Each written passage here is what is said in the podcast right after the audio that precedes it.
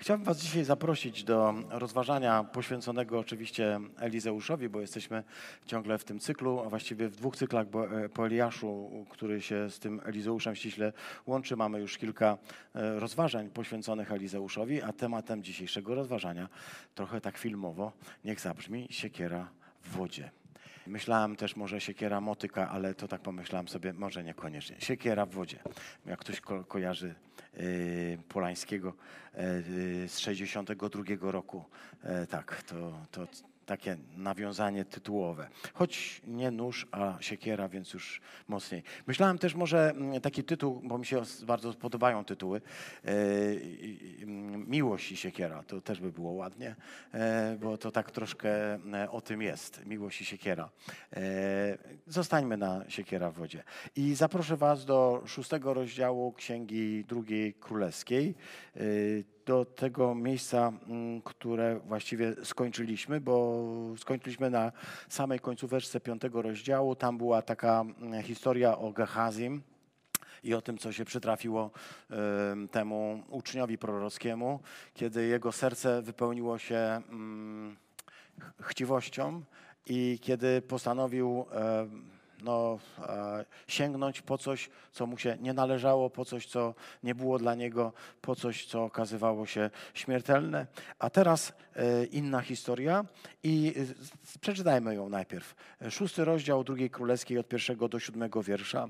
Jeśli ktoś mm, ma Biblię, weź, otwórz na szóstym rozdziale i, i sprawdzaj. I to, ten przekład jest autorski, w związku z tym tam będą pewnie pewne różnice, ale nieznaczne, bo chodzi o oddanie takiego mm, jakby pierwotnego brzmienia tego tekstu, dlatego pewne takie e, twarde y, językowo niezbyt może e, dobre e, sformułowania, ale dające do myślenia, mam nadzieję.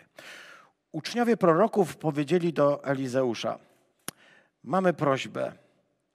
To miejsce, w którym mieszkamy i spotykamy się z Tobą, jest dla nas za małe. Pozwól, byśmy poszli nad Jordan i każdy z nas weźmie stamtąd jedną belkę i zbudujemy tam sobie bardziej odpowiednie mieszkanie. I powiedział: Idźcie. A jeden z nich powiedział: Zgódź się, proszę, pójść ze swoimi sługami. On zaś odpowiedział: Dobrze, pójdę. I poszedł z nimi. Kiedy przybyli nad Jordan, zaczęli ścinać drzewa. A jednemu z nich przy ścinaniu pnia żelazna głownia siekiery wpadła do wody i krzyknął: Ach, panie mój, była pożyczona. Zapytał go mąż Boży, gdzie wpadła? I pokazali mu miejsce. On zaś odciął kawałek drewna i rzucił go tam, sprawiając, że żelazo wypłynęło. Wówczas powiedział: Wyciągnij ją sobie. I wyciągnął rękę i ją złapał. Amen. Dziękujemy Ci, Panie, za Twoje słowo. Za to, że ono nas zaskakuje. Za to, że przemawiasz do nas przez nie, ale w sposób zaskakujący, zadziwiający. I dzisiaj też wierzę, że chcesz przemówić do nas przez Twoje słowo. Przemów do mojego serca, przemów do mnie. Proszę Ciebie. Niech to słowo będzie najpierw dla mnie. Chcę je przekazać braciom, wszystkim zgromadzonym. Chcę je przekazać Twojemu Kościołowi, ale niechaj wykona pracę we mnie. O to Cię proszę i spraw, bym mógł być Twoim narzędziem przez mojego Pana Jezusa Chrystusa. Amen. To prosta historia. Nawet bym powiedział tak prosta, że właściwie e, no, ją można opowiedzieć jeszcze krócej, e, ale i tak jest e, króciuśka. To jest historia o tym, że pewnie ludzie chcieli zbudować większy dom i kiedy poszli budować, to mm, przy budowie jednemu wpadła siekiera do wody i nie mógł jej znaleźć, więc poprosił proroka. Ten przyszedł do niego, wziął kawałek drewienka, wrzucił go do wody i mm, te, ten, ta głownia siekiery, bo tutaj trzeba to powiedzieć, to żelastwo, które, y, bo tak jest określona, to nie, nie tyle siekiera, co to żelazo, po prostu wypłynęło i, i przypłynęło do brzegu i tak jest ta historia. Czy jest w niej coś takiego, co mogłoby nas czegoś nauczyć? Wydaje się, że e, Cóż, może tego, że Bóg jest Bogiem cudów i robi dziwne rzeczy. Yy, wiecie, yy, znacie mnie i wiecie, że ja yy, lubię książkę pana Bolsowa Prusa, Aleksandra Głowackiego pod tytułem Lalka.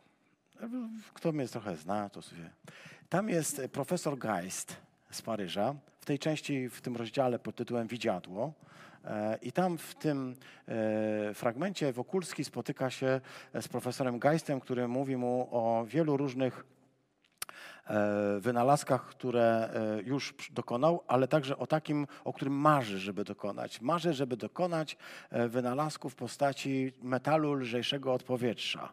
Póki co mu się to nie udało, ale jest głęboko przekonany, że uda mu się z, z jakby e, technologicznie taki materiał e, skonstruować. Uda mu się stworzyć e, metal lżejszy od powietrza. No, gdyby taki był, to mógłby człowiek ogarnąć przestworza. Bardzo ciekawa myśl pana Prusa, który już widział, że dorożek więcej powstać nie może, że potrzebujemy lepszej komunikacji. Ale cóż, Bolesław Prus może Wernem nie był, więc nie wyznaczył kierunków. Myśl o konstruowaniu metalu lżejszego powietrza e, okazała się nietrafiona.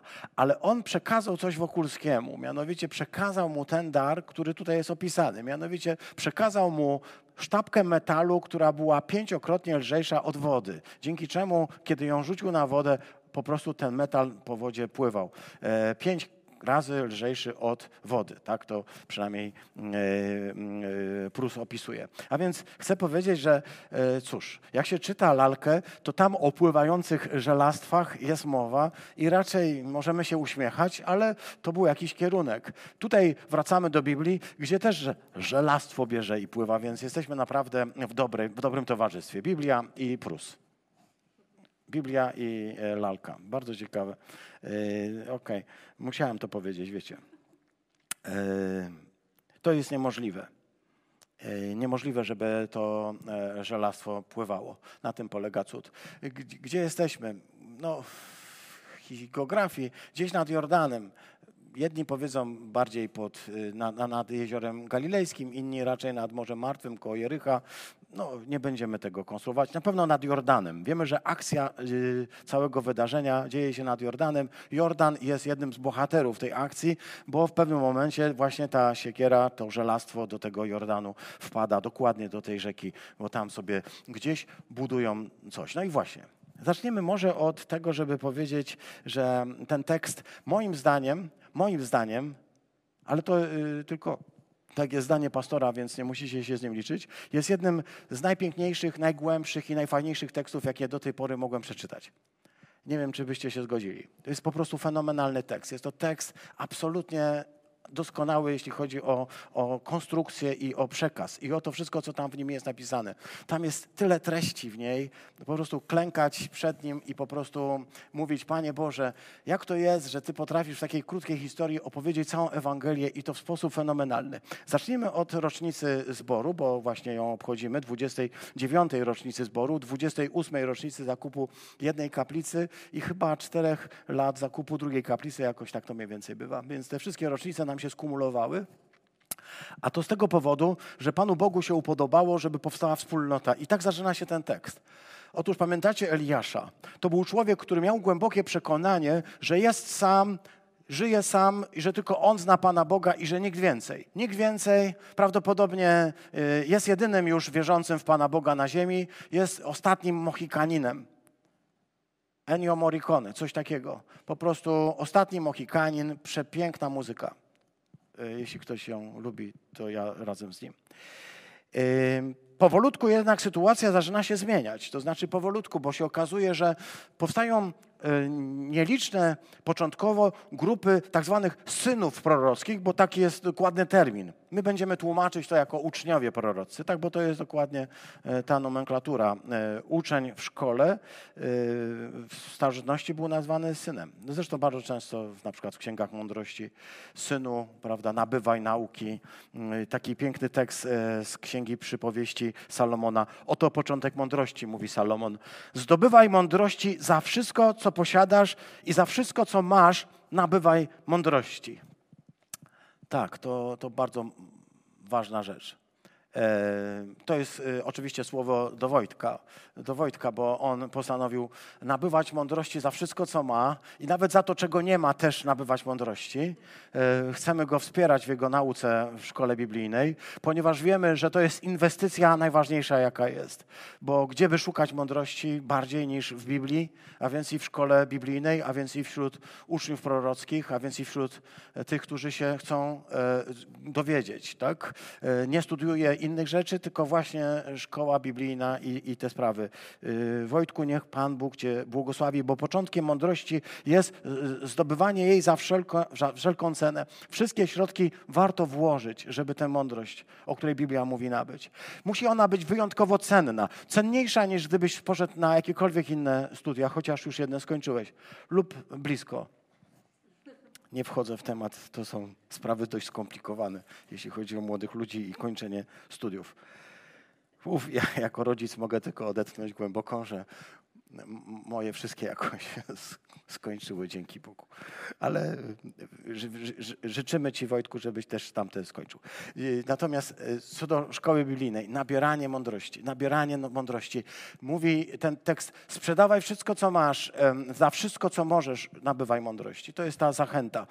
Chcę więc powiedzieć, że tekst mówi o ludziach, którzy początkowo w małych grupkach się zbierali, ale nauczanie Eliasza, jego misja, jego służba spowodowała, że już pod koniec y, jego misji widzieliśmy, już powstawały wspólnoty w Gilgal, w Jericho, w Betel. On szedł, pamiętacie, w swojej ostatniej podróży do, y, za Jordan, gdzie już Bóg podstawił mu taksówkę y, do nieba, szedł i tam odwiedzał różne wspólnoty, właśnie wspólnoty uczniów, czyli po prostu ta jego służba taka bardzo może e, oporna w tym sensie, że nie nawrócił się cały Izrael, nie nawrócili się wszyscy, którzy widzieli cuda, ale nawracały się jakieś jednostki i te jednostki zaczęły tworzyć takie wspólnoty, które nazywa tekst y, synami prorockimi, uczniami prorockimi, takimi wspólnotami y, y, tych hasidim, takich pobożnych,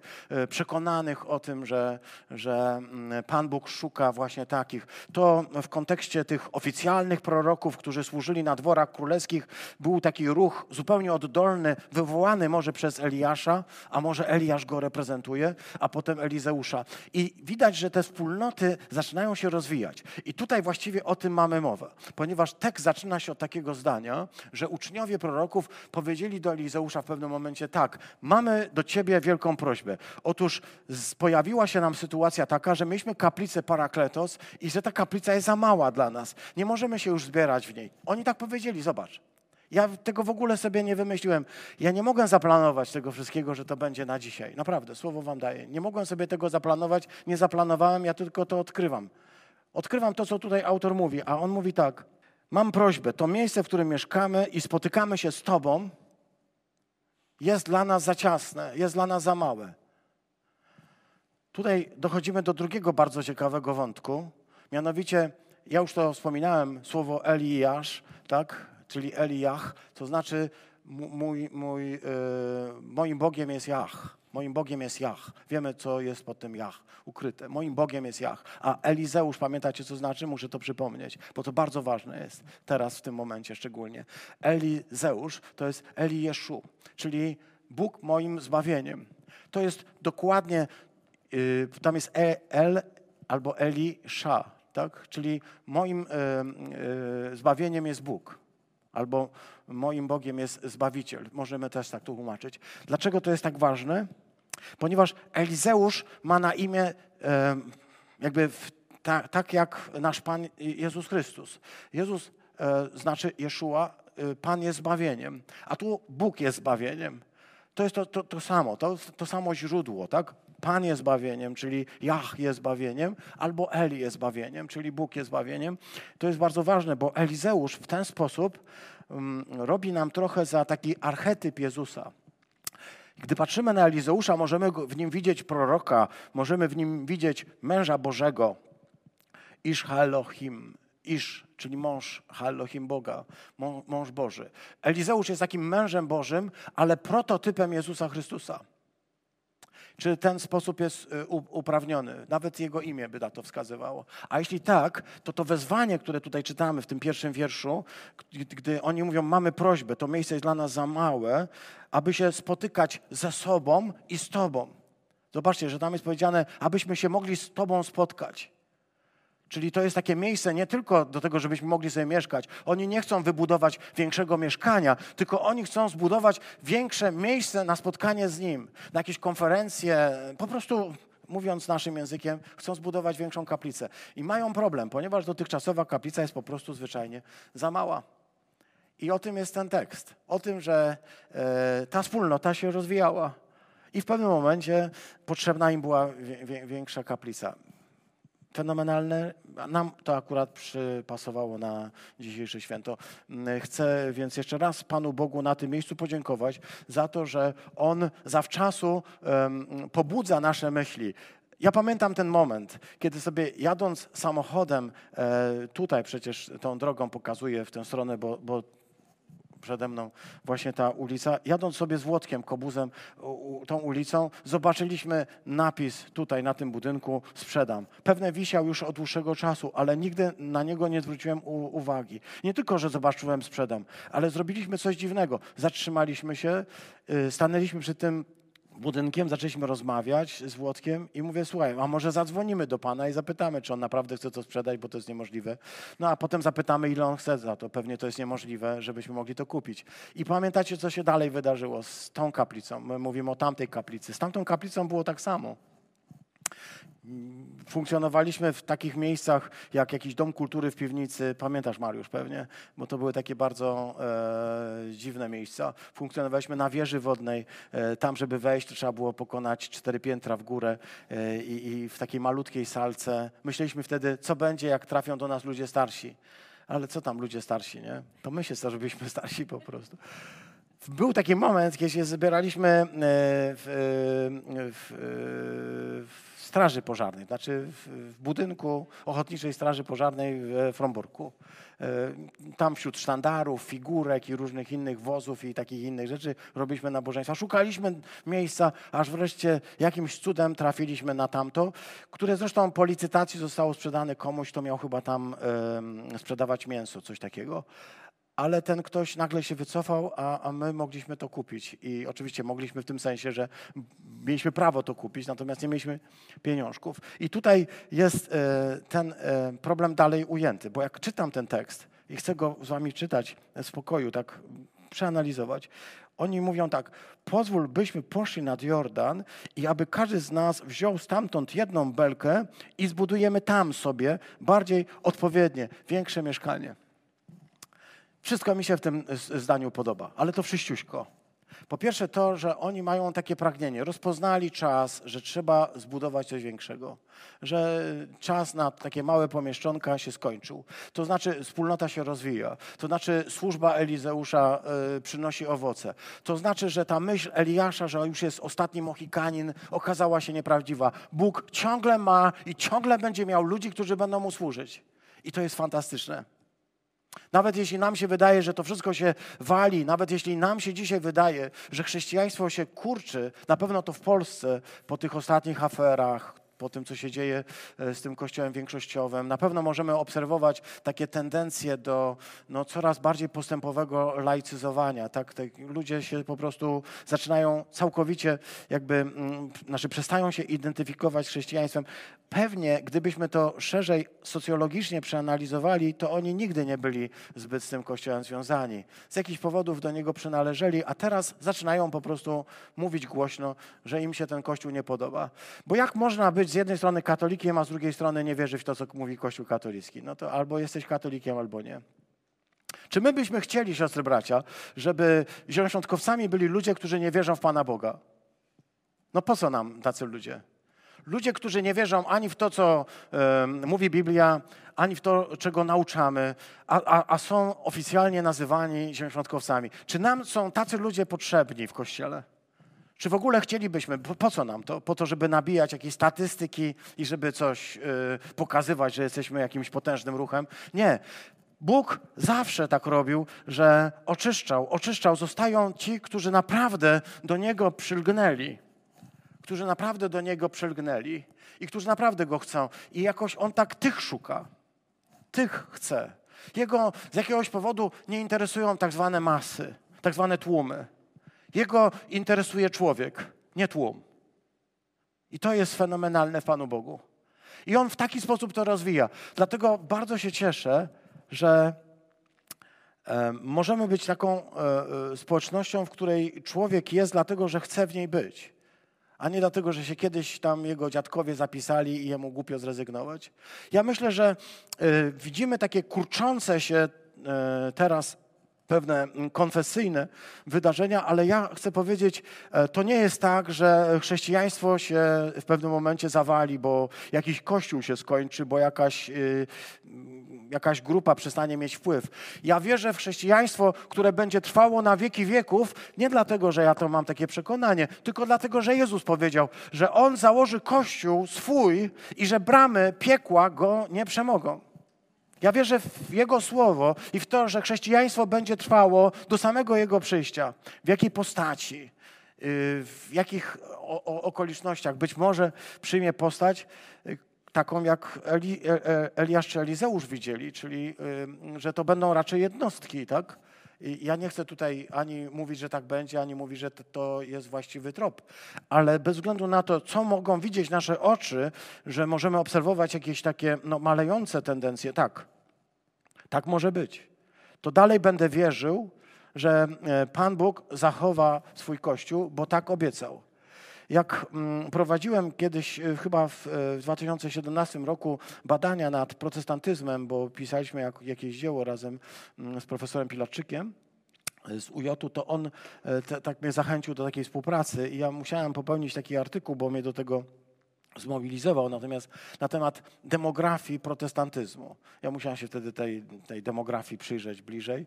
Bardzo męczący artykuł, znaczy bardzo mnie zmęczył ten artykuł, e, ale e, osiągnąłem pewien stan e, jakby wiedzy, bo przeanalizowałem jakąś tam ilość pozycji, ileś tam książek musiałem przeczytać na ten temat, bo to zawsze tak, tak to wygląda. Ileś tam artykułów, ileś książek trzeba przeczytać, żeby coś później napisać sensownego, albo przynajmniej, żeby to wyglądało na sensowne. Otóż yy, wiem, że że e, Europa jest krajem, jest kontynentem, który pod względem chrześcijaństwa kurczy się już od dziesięcioleci, ale teraz to kurczenie jest jakby gwałtowniejsze i według badaczy w 2050 roku, czyli y, według takich prognoz, które są prowadzone, raczej będziemy mówić o tym, że tutaj no, może nawet mniej niż 10% ludzi będzie się identyfikowało z chrześcijaństwem. Mniej niż 10% ludzi w Europie będzie się identyfikowało z chrześcijaństwem. I może to wyglądać jak jakieś kurczenie się, a ja myślę, że to może wyglądać wręcz przeciwnie. Na coś, co e, ci, którzy zostaną, będą taką resztką, która zostanie oczyszczona, by móc chrześcijaństwo poprowadzić we właściwym kierunku, a nie politycznym by nie korzystać z tronu e, i e, mm, z tego wszystkiego, co e, daje sojusz ołtarza stronem. Przepraszam, że ja się trochę rozwinę na ten temat. Chcę zwrócić Waszą uwagę, żebym nie był przestraszony tym, co się dzieje. Nie jestem przestraszony. Wiem, że to jest naturalny kierunek i że tak się musi wydarzyć. Szanse mają te grupy proroków, o których tutaj mówi tekst z tego drugiego Księgi Królewskiej. Szanse mają wspólnoty, małe wspólnoty ludzi, którzy czują, że Kościół, jest wspólnota jest ich. Tak jest napisane w tym tekście. Tu jest napisane tak. Pozwól, byśmy poszli nad Jordan i każdy z nas wziął stamtąd jedną belkę.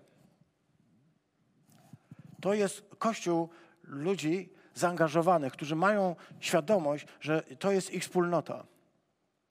Oni e, w ten kościół wkładają cały swój wysiłek. Oni go budują razem. Ja wierzę w kościół, który Pan Bóg właśnie w taki sposób ożywia, by ludzie mogli w nim budować, e, każdy w tym e, jakby obszarze, który, który jest mu bliski. Zwrócę Waszą uwagę na coś, co też mnie zaskoczyło. Mianowicie Y, ja sobie wyobraziłem taką scenę, w której każdy z tych uczniów wycina wielki pień drzewa, obrabia go, a potem bierze go na plecy i niesie w jedno miejsce, aby tam budować kościół. I kiedy widzę ludzi niosących taki wielki drąg, taką wielką belę drewna, jaką może unieść dorosły mężczyzna, to widzę w tej postaci ukrzyżowanego i czytam, że mm, Jezus mówi, jeśli kto chce pójść za mną, niech się zaprze samego siebie, niech weźmie swój krzyż i niech mnie naśladuje. Mówią e, uczeni, że ten krzyż, który Jezus niósł, to była tylko taka pionowa belka zwana patibulum, czyli mm, taka pionowa belka, do której przybijano ręce, a ta, mm, przepraszam, ta pozioma belka, a ta pionowa stała wbita już w miejsce egzekucji. E, nie, nie chcę tutaj tych szczegółów dalej rozwijać. Chcę tylko powiedzieć, że to się absolutnie łączy. To znaczy, wierzę w Kościół, który jest zbudowany przez ludzi, którzy biorą swój krzyż i, i, i idą za, za Chrystusem. Wierzę w taki Kościół. Nie w Kościół, w którym ktoś coś zbudował i w którym ja mogę sobie przyjść, wyjść, wejść, pójść, zobaczyć, obejrzeć i wyjść, tak? Taki Kościół nas nie interesuje. Nie wiem, czy się zgodzicie. Ale taki Kościół też nie interesuje Jezusa Chrystusa. On mówi, jeśli ktoś chce pójść za mną, to może pod warunkiem, pod jednym warunkiem, że weźmie swój krzyż i będzie naśladował. Możemy powiedzieć nawet więcej. Jeśli ktoś nie niesie swojego krzyża, jeśli ktoś nie bierze tego krzyża, nie bierze tej belki na plecy, nie może być moim uczniem. Czyli Jezus tutaj mówi o ludziach, którzy będą zaangażowani w budowanie nie takich, którzy przyjdą, popatrzą, posłuchają i wyjdą. E, nie odpowiada im. Słuchajcie, e, siostry, bracia, kiedy stajemy się społecznością nieco większą, to też e, ona może przyciągać ludzi, którzy chcieliby tutaj odnaleźć coś fajnego. Jak wam chcę powiedzieć, że może tutaj mogą odnaleźć coś fajnego. Być może. Ale nie o coś fajnego chodzi. Niektórym może się spodobać nawet nasz y, dziwny śpiew, czy nasze dziwne uwielbianie. Dzisiaj bez Bożenki, bez Sławka, bez Maćka, ale z takimi talentami jak mm, y, nasza ukochana Emka, mm, no, Grzesiu, jak Karolina. Y, za, za, Waszą obecność bardzo Wam, bardzo Wam dziękuję. Y, może nawet komuś się podoba. Wiecie, ludzie mają bardzo różne gusty, również muzyczne. Widzę waszą rękę, twoją rękę, widzę, że się podoba. Mariusz, niech ci Pan Bóg błogosławi, tobie jednemu, hura, aleluja. Ludzie mogą przychodzić z różnych powodów, ale Jezus mówi, że Jego interesuje tylko taki uczeń, który bierze na belkę na plecy i który będzie chciał uczestniczyć w budowaniu. Czy chcecie być w takim kościele? Bo to jest kościół, którym trzeba będzie wziąć belkę na plecy i, go, i ją nieść. Wziąć odpowiedzialność za budowanie. To nie jest kościół, do którego sobie przyjdę, posłucham i wyjdę. To jest kościół, w którym będę zaangażowany, sam wkładając wszystko, co mam. Swój wysiłek. To oni go poprosili, nie on ich. To nie on powiedział, słuchajcie, musicie mi wybudować większą kaplicę, bo ja się tu nie mieszczę. To oni powiedzieli, słuchajcie, chcemy wybudować tobie większą kaplicę, bo my się tu nie mieścimy. Chcę się zapytać was, czy ten tekst, czy ten tekst, który czytamy, czy on nie jest absolutnie aktualny? Czy to jest coś takiego, co ja sobie, bo ja nieraz tak myślę, może gdzieś pobłądziłem i gdzieś idę za daleko, ale ja jestem pod wrażeniem tego jego aktualności, jeśli chodzi właśnie o taką wizję Kościoła. Wizję Kościoła, e, którą e, Elizeusz, jeśli jest typem Chrystusa, jeśli dobrze rozpoznaje tutaj, oni go proszą. I to też jest bardzo ważne, bo my pójdziemy sobie dalej i nie chcę tego, bo ja bym tak się zatrzymał na tym, bo to jest po prostu przecudne. Pozwól, byśmy poszli nad Jordan i każdy z nas weźmie stamtąd jedną belkę, zbudujemy bardziej odpowiedni dom. To jest jeszcze wezwanie do tego, żeby ten dom zbudować nad Jordanem. Jordan jest miejscem szczególnym dla chrześcijanina. To jest miejsce chrztu, ale to jest także miejsce e, w niebo wstąpienia, w niebo wzięcia e, e, Eliasza. A więc takie miejsce szczególne, miejsce przejścia przez, miejsce eksodusu, tak? miejsce przejścia przez Jordan, by zająć ziemię obiecaną. To jest bardzo dużo symboli, które tutaj jest utkwionych w tym tekście, które mówią, chcemy właśnie w tym miejscu zbudować swój dom. Chcemy w tym miejscu zrobić naszą kaplicę, tu, nad Jordanem. Możemy powiedzieć, no tak, to, to może nie jest aktualne, ale ja chcę Ci powiedzieć, że to jest absolutnie aktualne. Ponieważ nie możemy budować y, y, domu, nie możemy budować wspólnoty, nie możemy budować świątyni, od której Alicja zaczęła dzisiejsze nabożeństwo, bardzo dziękuję. Nie możemy zacząć budować, jeśli będziemy w oddaleniu od, od chrztu. Jakby, kiedy będziemy daleko od, od Jordanu. Ponieważ e, ta wspólnota jest, musi być budowana wokół tej rzeki, wokół, wokół, wokół Jordanu, czy przy Jordanie, przy chrzcie. Przy chrzcie rozumianym właśnie w taki sposób, jak to widział również Jozue, jak to widzieli także inni, ale przede wszystkim przy chrzcie, który y, staje się później wielkim obrazem, y, który dostrzegamy w, w Ewangeliach, kiedy Jezus um, przyjmuje chrzest. Stamtąd się wszystko zaczyna i do tego wraca. Dla nas chrzest będzie miał zawsze ten wymiar takiego wydarzenia szczególnego. E, wspominamy urodziny, ale też i w naszych kalendarzach, w naszym kalendarzu kościelnym jest też i, i data chrztu, ponieważ no jakby tu wszystko się zaczyna jakoś w tym momencie, nie? I ja tak, to jeśli pozwolicie. I y, on mówi w ten sposób. Idźcie, niech wam Bóg błogosławi, budujcie. I oni mogliby pójść, ale się reflektuje jeden. I mówi, a zgódź się pójść z nami, dobrze? I nie wiem, czy y, śledzicie te rozważania, między innymi o e, rozważanie o dwóch idących do Emaus. Tam jest ta sama prośba. Prosimy Cię, zgódź się, pójść z nami.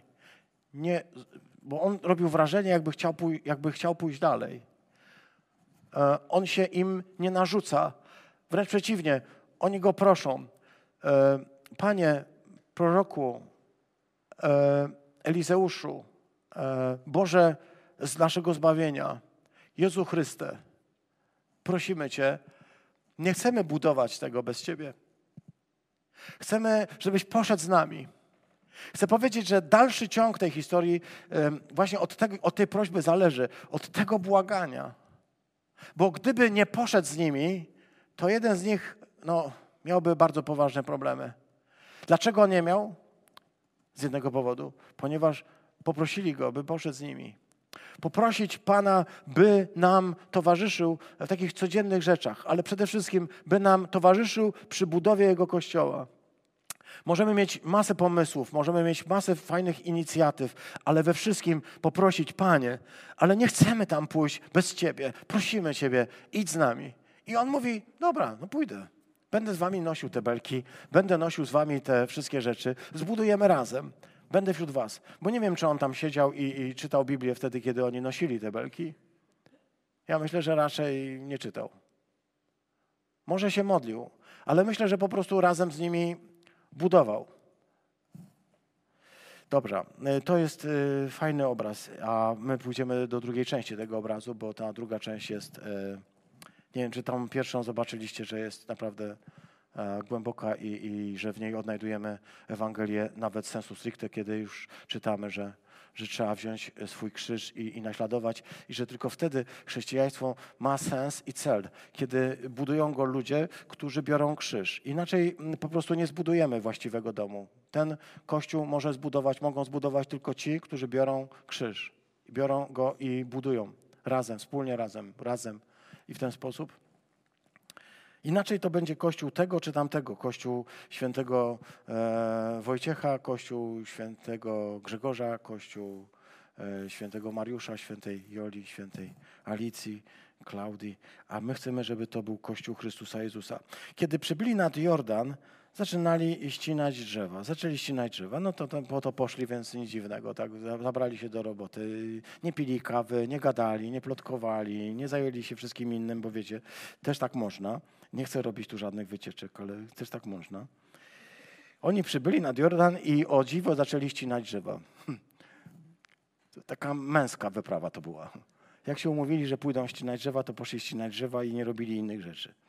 A jednemu z nich przy ścinaniu pnia żelazna głowica siekiery wpadła do wody. Ja musiałem to opisać. Żelazna głowica siekiery wpadła do wody. Dlaczego musiałem to opisać? Ponieważ można by powiedzieć, siekiera mu wpadła do wody, ale to nie do końca. Wpadła mu tylko ta, e, ten obuch, ta głowica. e, czyli to mm, żelastwo. E, Stąd później będzie zawsze występować jako barzel, jako żelazo. To żelazo mu wpadło, został mu trzone w garści. Więc po prostu ścinał, ścinał, ścinał, ścinał, a w pewnym momencie się obluzowała, pff, poszła do wody i tyle ją widział. Został mu trzonek. Tym trzonkiem mógłby dalej próbować ścinać, ale jak się domyślacie, mógłby do dzisiaj tam stać i ścinać to drzewo okładającym trzonkiem przez te 2850 lat od czasu, kiedy upłynęło od tej historii. 2850 lat. No właśnie, docieramy do jednego z, z takich wątków, który y, powinien dać nam trochę do myślenia, ponieważ, y, no cóż, sprawdziłem cenę siekier. Sprawdziłem, ile kosztuje siekiera, bo ten strasznie jęczał. Panie, co to będzie? Siekierę zgubiłem. No to sobie pójdziesz, kupisz. Wiecie, ile kosztuje siekiera? Tak, żeby pójść kupić u kwiatka. Wiecie, u kwiatka, czyli mile. Kosztuje 50 złotych siekiera. Czy to jest tak, żeby tam się specjalnie z tego powodu rozpłakać i krzyczeć ratunku, panie mój, panie mój? Nie, ale gdybyś chciał kupić dobrą siekierę, taką, która rąbie y, drzewo, a nie tylko po prostu robi krzywdę, tylko rąbie drzewo, to musiałbyś za nią wydać 2000, 200 zł. Taką lepszą, taką lepszą. Ale znalazłem takie, które kosztowały 2000 zł, takie specjalne dla drwali, 2000. To już jest porządny wydatek. To już jest porządny wydatek. Ale chcę powiedzieć, że my jesteśmy na, yy, na jakby z kraju dwóch epok, kiedy czytamy ten tekst. E, ciągle jeszcze mm, e, jakby mentalnie pewne rzeczy dzieją się w epoce brązu. Natomiast tu mm, już widać, że zaczyna pojawiać się żelazo. Ono jest oczywiście z różnych powodów lepsze. Ono wymaga wyższej technologii, ale y, daje lepsze efekty y, żelazo nad brąz. Brąz jest oczywiście mm, y, dobrym stopem miedzi cyny, ale ostatecznie zostanie wyparte przez żelazo, bo ono jest po pierwsze powszechniejsze, a po drugie trwalsze. Oczywiście pod warunkiem, że się je właściwie umie obrabiać. Temperatura e, obróbki e, żelaza jest wyższa i wymaga większej technologii. Stąd pewnie Hetyci byli tymi, którzy upowszechnili to, choć to jest teoria klasyczna. To jest teoria klasyczna. Dzisiaj niekoniecznie. Teoria klasyczna mówi, że Hetyci to upowszechnili i przez ziemię Izraela dotarła ona, te, to żelazo do Egiptu albo do Mezopotamii, tamtymi szlakami gdzieś w okolicach Nazaretu rozchodzącymi się e, do Egiptu lub do e, ziemi e, mezopotamskich. Zwracam na to uwagę, ponieważ e, jeśli ktoś z Was czytał lub pamięta e, Iliadę, e, a na, na pewno tak, bo jesteście jednak w specyficznym zborze, niektórzy nawet obronę Sokratesa czytali tutaj. Jak ktoś czytał Iliadę, to tam w Iliadzie jest po śmierci Patroklosa, czyli przyjaciela Achillesa, Achilles organizuje wielkie igrzyska i jednym z wielkich nagród, jakie przekazuje, to jest bryła żelaza bryła żelaza. Kto wygra pewien tam, e, pewną dyscyplinę w ramach tych igrzysk, przekaże mu Achilles coś, co sam od króla e, Steby e, przejął w ramach e, prawa wojennego, czyli po prostu zdobył, przekazuje bryłę żelaza, ponieważ żelazo jest bardzo cenne. Zwróćcie uwagę zresztą na taki fragment, który wyświetlam z pierwszego, pierwszej księgi Samuela z 13 rozdziału. On jest bardzo śmieszny. Z jednej strony oczywiście, komu do śmiechu, to do śmiechu. Ale zobaczcie, w całej ziemi izraelskiej czytamy, Filistyni mieli monopol, kiedyś o tym mówiłem, na E, e, obróbkę żelaza, e, czyli tylko oni mogli sporządzać miecze i włócznie, a także potem ewentualnie je ostrzyć. Wszyscy, którzy chcieli naostrzyć miecz, włócznie, siekierę, topór, motykę, musieli iść do Filistynów i im płacić za to, żeby tę usługę mogli mieć. Tak się więc stało, że w czasach wojny nikt z ludu, oczywiście nikt z ludu izraelskiego, którzy byli z Saulem i Jonatanem, nie miał ani miecza, ani włóczni i tylko Saul i jego syn mieli włócznie i miecz. A pozostali co mieli? Kije, kamienie i inne rzeczy, tak? Więc tu chodziło o to zapóźnienie cywilizacyjne. Kiedyś o tym mówiłem, ale to już zostawiamy, bo to kiedyś wrócimy do Jeremiasza. Bo tam było o Filistynach. A ja tylko chcę zwrócić Waszą uwagę, że jesteśmy na skraju dwóch epok. Epoki brązu, w której dominuje brąz jako jeden z takich e, klasycznych e, elementów, w których się wykonywało e, narzędzia. No i żelazo. Żelazo jest więc wtedy drogie. Dzisiaj pójdziesz do sklepu, kupisz siekierę za 50 zł, możesz kupić taniej. Oczywiście taniej nie kupisz siekiery, tylko coś siekieropodobnego, ale będzie wyglądało jak siekiera, przynajmniej do pierwszego rąbania. No, w tamtych czasach e, siekiera, e, bo żelazo było bardzo drogie. Niektórzy chcieliby nawet powiedzieć, że to była, wiesz, cena porządnego samochodu. Ja bym może aż tak daleko nie poszedł, ale rzeczywiście chodzi o, o wrażenie, że mamy do czynienia z czymś, czymś bezcennym. E, proroka nie było stać na taki zakup, pożyczył więc od kogoś tę siekierę, poszedł trąbać i zgubił. Hmm. Jak ten harcerz. Gapa no i zgubił. No i teraz miał wrócić do domu i powiedzieć komuś, słuchaj, właśnie straciłem twoją siekierę, nie? Wiesz, to nieprzyjemna historia. Pewnie by go nie zabił, ale y, coś by pozostało. Jakiś taki nieprzyjemny y, zapach gdzieś tam wokół. No już raczej by nikt mu niczego nie pożyczył a może coś gorzej. Chcę zwrócić Waszą uwagę, ponieważ e, ten tekst e, właśnie o tym mówi, e, że jednemu z nich przy ścinaniu pnia ta głownia siekiery wpadła do wody. No cóż, rąbanie drewna czy rąbanie drzewa to zajęcie, które wymaga i precyzji, ale też ostrożności, no i trzeba dbać o sprzęt, tak można by powiedzieć. Taka jest jakby lekcja z tego tekstu. Dbaj o narzędzia, które używasz to ładna lekcja, cenna, ale na pewno nie, dla nas nie jest najważniejsza.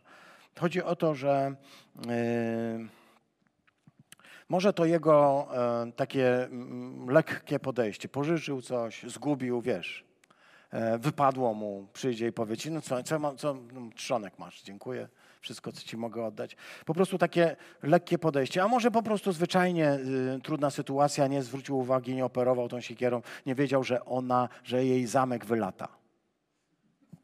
Jak kojarzysz wylata zamek, uważaj, bo zamek wylata. No po prostu nie powiedział, a może powiedział, a on nie zwrócił uwagi. No wiecie jak to jest. Po prostu mamy sytuację taką dość skomplikowaną. Albo z jego winy, albo z jego lekceważenia, albo może po prostu od tak zaszło, doszło do sytuacji kryzysowej. Sytuacji trudnej, ponieważ no, to jest pożyczone to po pierwsze, a po drugie no drogie, bardzo drogie. I tutaj się zaczyna robić problem. To, co, na co zwróciłbym Waszą uwagę, to na pewno e, fakt, że mm, możemy dostrzec małe sprawy zwyczajnych ludzi przy budowaniu kościoła.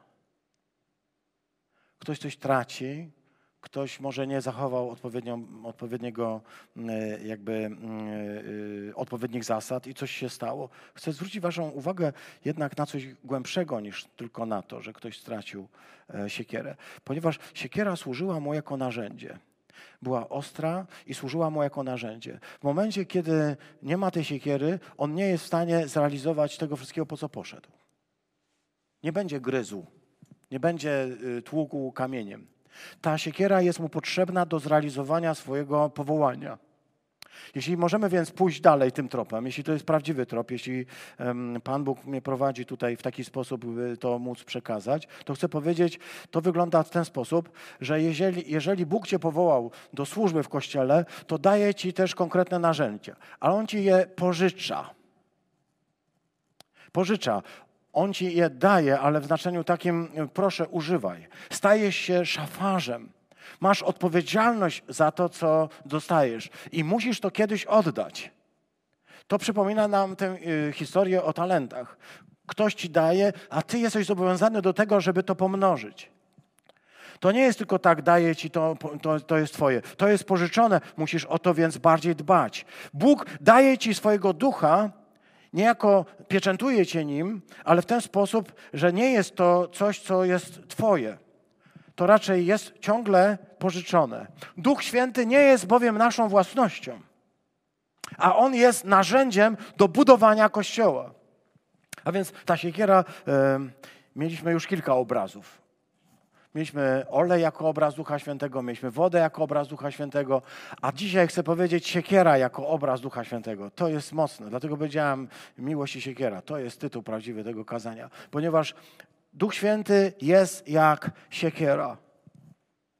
Jest mocnym narzędziem, dzięki, której, dzięki któremu możemy budować Kościół. Inaczej nie ma. Znaczy, nie zbudujemy tego Kościoła w oparciu o jakieś takie technologie typu będziemy, yy, nie wiem, zaklinać drzewo, y, żeby samo padło i żeby się zaniosło. Musimy po prostu mieć narzędzie. Dla chrześcijanina narzędziem chrześcijanina jest Duch Święty, który został nam dany, byśmy nim mogli budować Kościół.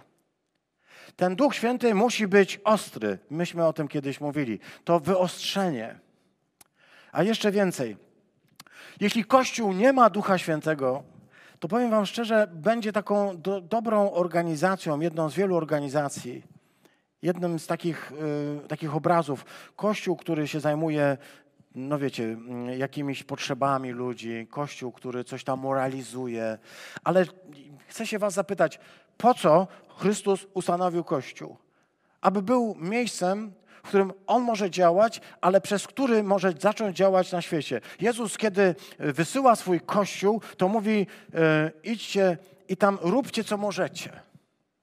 Niech każdy z Was, jak coś może, to niech zrobi. Tak Jezus mówi? Coś tam potrafisz, ty umiesz szyć, to szyj, ty umiesz gotować, to gotuj. Jak tam nic nie umiesz, to nic nie rób najlepiej. Ale po prostu no, jakoś bądź. Jezus mówi tak, wysyła ludzi do, wysyła swoich uczniów na e, misję i mówi tak, uzdrawiajcie chorych, uwalniajcie wszystkich, którzy się pod mocą diabła znaleźli, wyzwalajcie jeńców, wskrzeszajcie zmartwych, oczyszczajcie tędrowatych, ogłaszajcie dobrą nowinę. To jest zadaniem Kościoła. Ale żeby to zrobić, potrzebujemy Ducha Świętego, bo bez Niego to my możemy tam coś, zupę ugotować i ewentualnie placki nasmażyć, to wszystko. I wtedy Kościół się nie różni niczym od całego tego świata, od wszystkich tych ludzi. Tyle, co możemy zrobić. Kościół, który nie ma siekiery, który nie ma ostrej siekiery, który nie nauczył się nią władać, jest kościołem, który będzie coś tam próbował, coś skonstruować, ale potrzebujemy, siostry i bracia, potrzebujemy tego obosiecznego miecza, tej ostrej, jak skalpel siekiery, dzięki której precyzyjnie możemy wykonać zadanie, do którego Bóg nas powołuje. Ten tekst mówi o tym, że jeśli nie będziesz miał E, tego narzędzia, to nie wykonasz pracy, do której Bóg cię powołał. Musisz mieć to narzędzie. A ten tekst mówi też o tym, że to narzędzie można zgubić. I to jest bardzo ładny tekst. O tym, że w pracy dla Pana Boga możesz stracić Ducha Świętego. Możesz gdzieś go po prostu zawieruszyć. Tak, tak może być. Może się tak zdarzyć, że po prostu służąc Panu Bogu, w pewnym momencie człowiek e, nagle się zorientuje, że trzyma w ręku tylko pałę, a nie e, narzędzie. Tą tym trzonkiem może walić po głowie innych ludzi. Ja nie chcę tutaj kontynuować tej myśli, bo, bo myślę sobie, że ją niestety znamy, e, że zaczyna się używać chrześcijaństwa do tego, żeby po prostu lać innych. Zostaje mi trzonek, prawda, nie wiem, kij baseballowy, którym mogę ewentualnie komuś wytłumaczyć, że moje jest mojsze i że jest najmojsze. A ja bym chciał, żebyśmy w pewnym momencie zobaczyli, że jeśli nie mamy e, tego narzędzia, jeśli go gdzieś zgubiliśmy, jeśli nam gdzieś wpadł do wody, to żebyśmy zrobili to, co ten człowiek zrobił. Takie bardzo proste, takie banalne, takie właściwie nic. On po prostu zawołał. Ten krzyk ach, który tutaj jest, w tekście, który nas interesuje. Ach, panie mój! To jest, y, to ach, to nie jest takie ach, panie mój. To jest wykrzyknik, który tam jest zapisany w hebrajski w taki sposób, że to znaczy ojacie, albo coś jeszcze bardziej mocnego. No, można by to różnie wyjaśnić, przepraszam. Ale to jest ten wykrzyknik, który podkreśla e, zdeterminowanie człowieka, który nagle się orientuje, że przed chwilką miał siekierę i dzisiaj nie ma. I to jest najprostsza rzecz. Chcę się zapytać was, czy orientujesz się, czy jeszcze w ręku trzymasz siekierę? Czy jeszcze, jeszcze y, masz w sercu Ducha Świętego? Czy może tak po prostu już na oparach lecisz i nagle orientujesz się, że właściwie tylko trzonek ci w rękach został, a ty masz ściąć drzewo i raczej to nie uda się. Nie wykonasz tej pracy, z którą Bóg cię powołał, tylko przy pomocy trzonka. Potrzebujesz Ducha Świętego. Potrzebujesz Jego mocy, potrzebujesz Jego ostrości, potrzebujesz tej e, świętości, którą On za sobą niesie. Potrzebujesz tego, żeby móc wykonać pracę. Okay.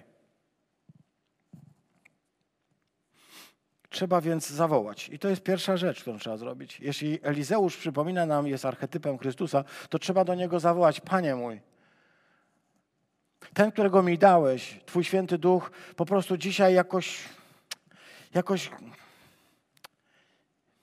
się nie uaktywnia. Został mi chyba tylko w ręku sznur. Nie, tak to było chyba. A miałem złoty róg. To jest y, takie proste i takie trudne, żeby w pewnym momencie powiedzieć, że nie mam już tej e, miłości, którą miałem, tego zaangażowania, że w pewnym momencie markuję y, pracę i że orientuję się, że po prostu straciłem z rąk to narzędzie. To nie jest wstyd powiedzieć, że coś zgubiłem. Wstyd jest wtedy, kiedy zaczynam udawać, że tego nie zgubiłem. Może dzisiaj jest taki czas, kiedy możesz powiedzieć, Panie, ta moja miłość do Ciebie jakoś się już innymi rzeczami pozajmowałem. Zająłem się tak wielką ilością różnych rzeczy, bo zacząłem zajmować się tym wszystkim, tym rąbaniem i tak dalej, że po prostu no, nie mam czasu tych taczek już ładować. Tylko biegam z nimi. Pyta się więc mąż Boży, gdzie, gdzie, gdzie, gdzie zgubiłeś? To pytanie jest takie znowu z serii, no, gdzie ci wpadła? To wszystko jest bardzo proste. Ale to jest takie miejsce, usiadam sobie, to jest takie miejsce, gdzie musisz wrócić.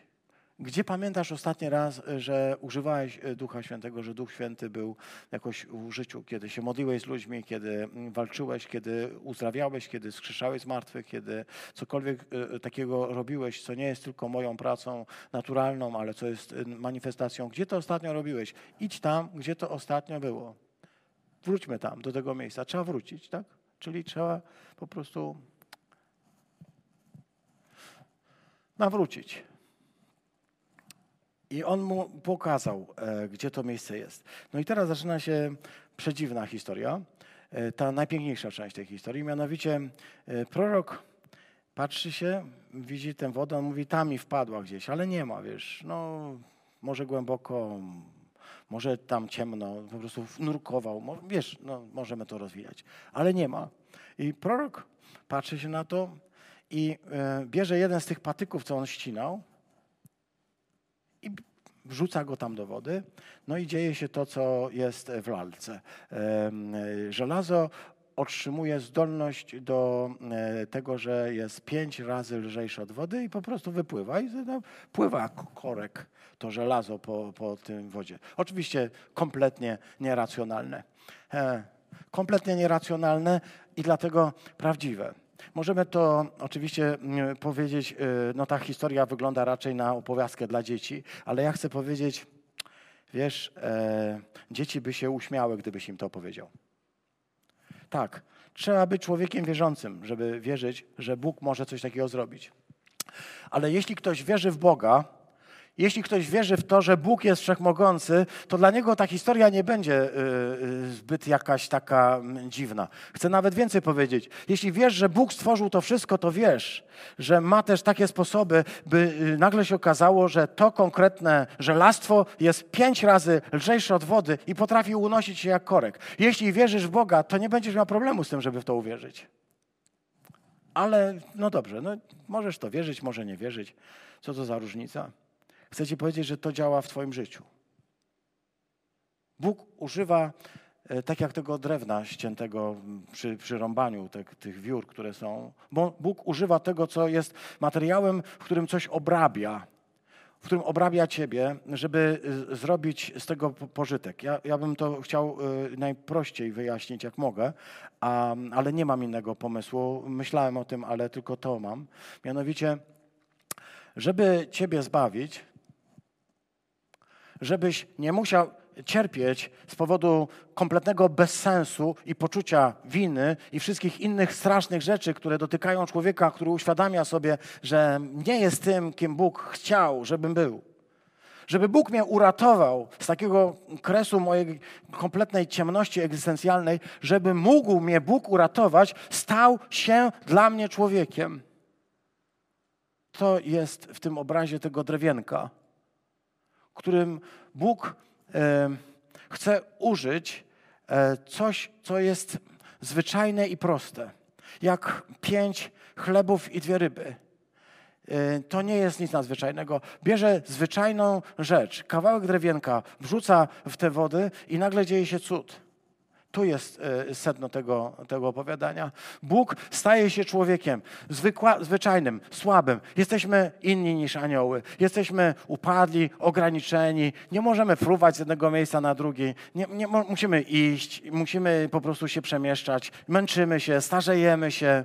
Bóg stał się kimś takim jak my, żeby takich jak nas uczynić kimś takim jak On. To jest dewiza Kościoła Wschodniego zresztą. Bóg stał się podobnym do nas, byśmy my stali się podobni do Niego. To jest to drewienko, które rzuca wodę. Oczywiście ojcowie Kościoła w tym drewienku zobaczą krzyż i na pewno mają rację. I nie będę szedł tą jakby metodą alegoryczną, ale zwrócę waszą uwagę tylko na to, że Bóg posługuje się zwyczajnymi rzeczami, aby uczynić cuda. To nie jest tak. Pamiętasz Naamana? On przyszedł i powiedział, ja myślałem, że Bóg, że ten prorok wyciągnie ręce, że pomacha coś, że zrobi coś takiego i że nagle będę zdrowy. Zamiast tego on mówi, idź się zanurz siedem razy w Jordanie. Zwyczajna rzecz. Bóg czyni cuda przez zwyczajne rzeczy przez y, zwykły kawałek drewna jest w stanie uczynić cud. I zamykając to rozważanie, można by je ciągnąć dalej, wiecie jak to jest. Ale to już jest godzina. Jak tutaj siedzicie ze mną razem, słuchając słowa. Może nam e, przyjść do głowy e, ta historia, którą opowiada ewangelista Mateusz między innymi, o Jezusie, który wędruje po wodzie. Jezusie, który wystraszył apostołów, bo ty byś się wystraszył, gdyby ktoś nagle w, blasku księżyca przy wodzie, która jest no, niespokojna, e, szedł do ciebie po jeziorze. E, wystraszył się. I tak czytamy tutaj ten, ten, ten tekst. I tam pada takie hasło E, Piotr mówi, Panie, jeśli to Ty jesteś, to każ mi przyjść po wodzie. Mówiliśmy o tym w piątek na nabożeństwie modlitewnym. Mówiliśmy o tym, że e, Słowo Chrystusa jest jak pomost, po którym możemy iść. To jest zwykłe Słowo.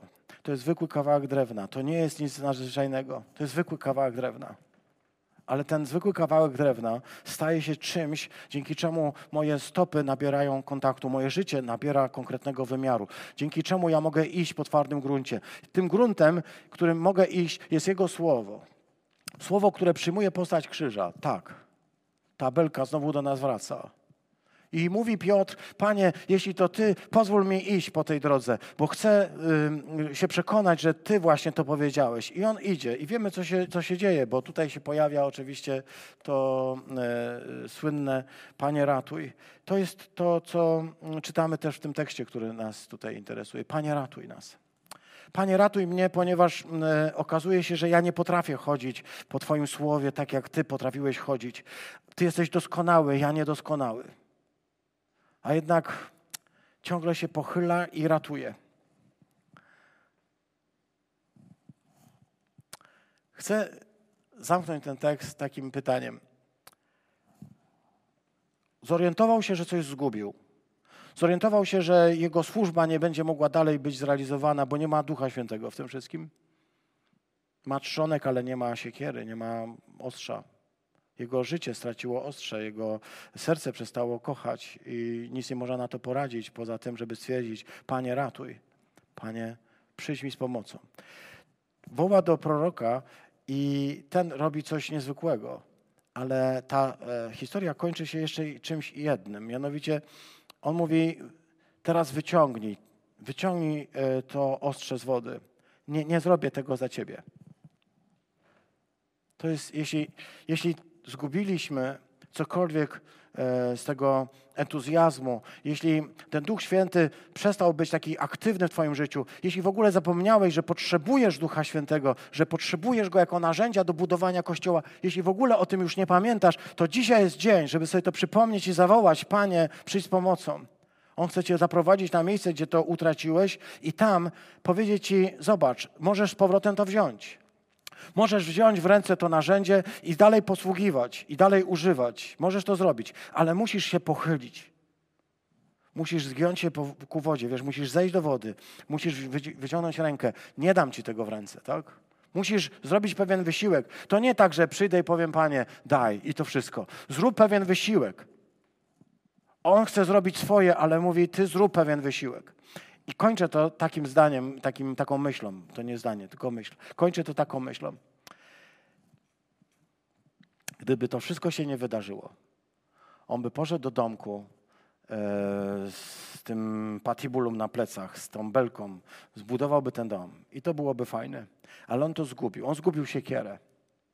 To, co było przedmiotem jego zgryzoty i stało się powodem, dla którego myślał, że stracił e, przyjaciół, że straci e, twarz w, oczach tego człowieka, który mu tę siekierę pożyczył, to wszystko nagle się skończyło, ponieważ prorok pokazał mu, jak wrócić, jak znaleźć, jak odkryć tę siekierę, jak ją móc z powrotem włożyć. I ja wiem, że każdy z Was miał kiedyś takie doświadczenie, bo jak długo żyjecie na ziemi, a raczej tutaj dzieci nie widzę, to wiem, że każdemu z nas się kiedyś przytrafiło coś takiego, że coś zgubił. I coś takiego, że kiedy to znalazł, to to był najradośniejszy dzień w jego życiu. To był tak radosny dzień, że mógł o tym opowiadać.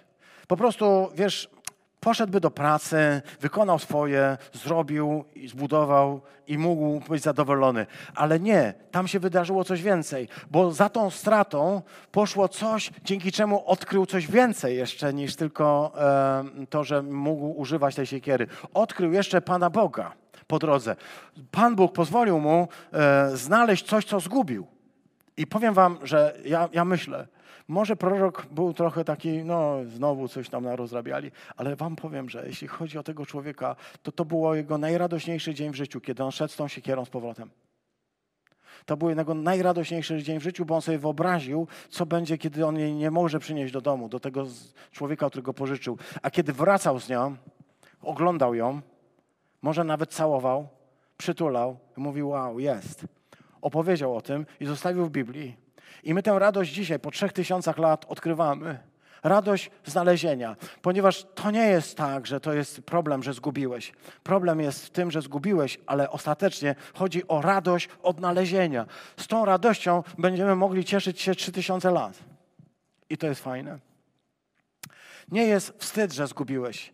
Nie jest problem, że nieraz zdarza się w naszym życiu, że y, Duch Święty odchodzi gdzieś na y, margines naszego życia. Oczywiście tak może być. To są dramatyczne historie, kiedy nagle orientujemy się, że, że nam miłość jakoś do Pana Boga blednie, że nam Duch Święty przestaje być y, tak ekscytujący, a przecież powinien być. A przecież Jego miłość powinna być najfajniejszą rzeczą, jaka, jaką przeżywamy na co dzień a Jego e, działanie, Jego duch powinien być tą mocą, która nas każdego dnia ustawia do pionu i powoduje, że możemy powiedzieć: Rozpoczynam dzień z Tobą. A tymczasem okazuje się, że no, żyje, żyjemy jak żyjemy, jesteśmy e, w takim zaganianiu. I dzisiaj to słowo może, przez to słowo może Bóg chce Ci powiedzieć: wróć na miejsce, gdzie to ostatnio używałeś i zapytaj Panie, Panie czy nie mógłbyś mi zrobić cudu. I oczekuj, że On będzie robił przedziwne rzeczy w Twoim życiu. Bardzo proste. Rzuci kawałek drewienka. To jest takie proste. Aby rozpalić Twoją miłość, aby rozognić Ciebie tak, byś mógł zacząć Go naprawdę wielbić za jeszcze, jeszcze bardziej za to, co On zrobił niż do tej pory. To jest historia o tym. Mówiłem Wam, że w tej historii bardzo prostej odnajduję całą Ewangelię i naprawdę odnajduję. Ale możesz się ze mną nie zgodzić. Jeśli jednak zobaczysz w niej coś więcej niż tylko historię o zgubionej siekierze, jeżeli zobaczysz w niej Boga, który się o ciebie troszczy, o takie proste rzeczy jak zgubiona siekiera, to będziesz mógł dzisiaj uklęknąć i powiedzieć: Taki jesteś, Panie. Taki jesteś. Amen.